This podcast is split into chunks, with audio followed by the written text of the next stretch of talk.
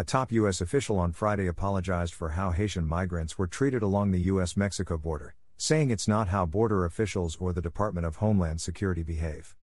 The comments from Juan Gonzalez, the U S National Security Council's senior director for the Western Hemisphere, came during a two-day official visit to Haiti to talk with local leaders about migration and other issues. "I want to say that it was an injustice, that it was wrong," he said. "The proud people of Haiti and any migrant deserve to be treated with dignity."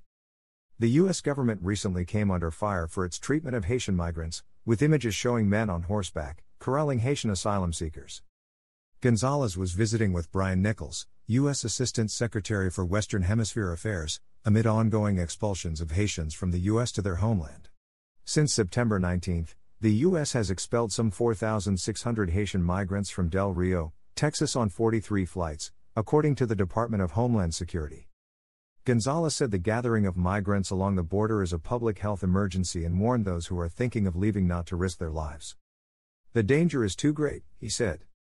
Gonzalez and Nichols previously met with Haitian Americans and Cuban Americans in Miami on Wednesday and with Haitian Prime Minister Ariel Henry, members of the civil society and political leaders in Haiti on Thursday to talk about migration, public safety, the pandemic and efforts to help those affected by the seven point two magnitude earthquake that struck the country's southern region in mid-August.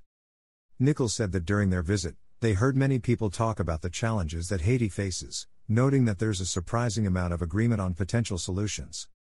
"There is no solution that will work for Haiti and its people that will be imposed from the outside," he said, referring to recent criticism about the involvement of the U S and other countries in Haitian affairs as it tries to recover from the earthquake and from the July seventh assassination of President Jovenel Moïse at his private home. "However, we in the United States are committed to providing the Haitian people the support they need to succeed and implement their own vision."